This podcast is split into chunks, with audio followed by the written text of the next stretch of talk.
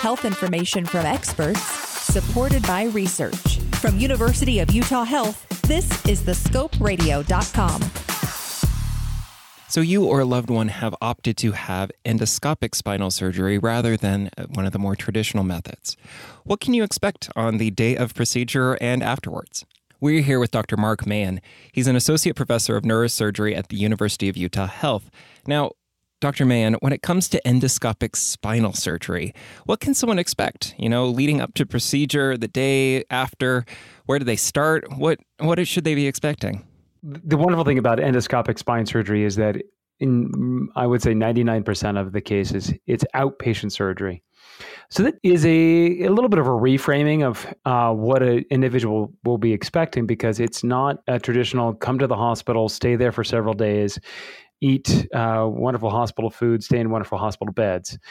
Um, this is something that you would anticipate going to one of our outpatient locations a patient would expect to arrive that day. Uh, typical requirements are for you know for any surgery are you know no eating from the night before, coming in unfortunately you know sort of extra early because we all like to end our days early and so we try to get started early, and then you would expect that you're going to be meeting a whole host of new individuals and uh, that are going to come in and, and take care of you, and uh, meaning that we're going to have nurses and others that will come in and check in and make sure that you're ready.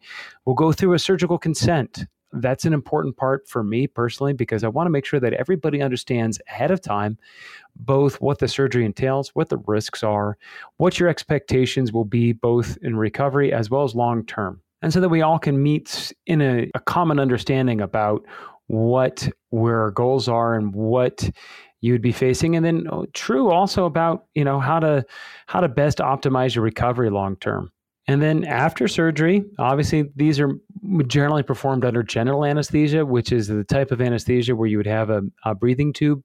And so waking up, coming around is usually a, a, time when most people don't remember, fortunately. And then then just recovery, make sure that you've, you know, that you're ready to go, that you're steady on your feet, that you're eating, you're feeling well. And then we uh, we get you back to your car and go home. So, how long are you actually in the operating room for a procedure like this? Typically, uh, it really depends on what the the problem is we're seeking to treat. Some of the disc surgeries go really, really quick, like on the order of about half an hour. Oh wow! Now, some of the the more complex narrowing can be two hours. It uh, it really truly depends on what the work that needs to be done. Now, after the patient is home, what can they expect? Um, dealing with pain control, recovery, how long until they're back on their feet, etc. Yeah. Now, pain control is a, a particular focus of mine because I really want every individual to really have that smooth glide path because you know even though that the endoscopic technique is meant to minimize tissue trauma it is still spine surgery it is still the goal of removing something from your spine. I don't want to make that sound scary, but I don't want to make other people feel like, oh, it's it's a it's a magical procedure, right? It's not there's reality here that we're removing something that's pressing on the nerves and causing pain and discomfort. And so that you would expect to have some irritation or some um, discomfort from having something removed from your spine. And so, what I do is I do everything I can to possibly minimize it. Number one, endoscopic techniques, minimal incisions, minimal approaches. Number two, often using a lot of numbing medication can really make the recovery much more uh, straightforward. So, we'll use a, uh, a long acting anesthetic into the, the muscles of the spine to make them comfortable and relaxed even before we even start doing surgery. So the first step, block the muscles, make it comfortable. Um, it also leads to some numbness of the skin where the skin incision is, so that that is not too much discomfort. But the block will wear off. So the things that we do is try to obviously avoid a lot of powerful pain medications because powerful pain medications can have their side effects and consequences. So we're using things like ice, heat, anti-inflammatories.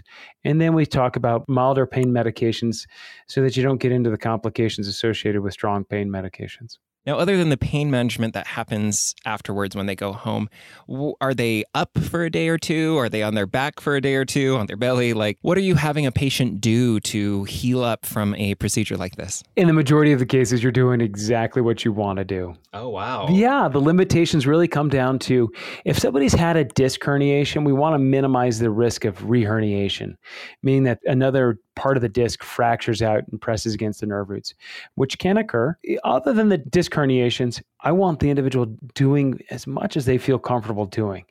Oftentimes, that sometimes means tempering people. I had one patient the day after surgery. He asked if he could go on a snow bike up the mountain. And, and, I, and I was like, I was with those moments where you, you have that, that sort of com, you know common sense question. It's like, well, just tell me what would happen if you got halfway up there and you had a back spasm and you had difficulty coming back. Right.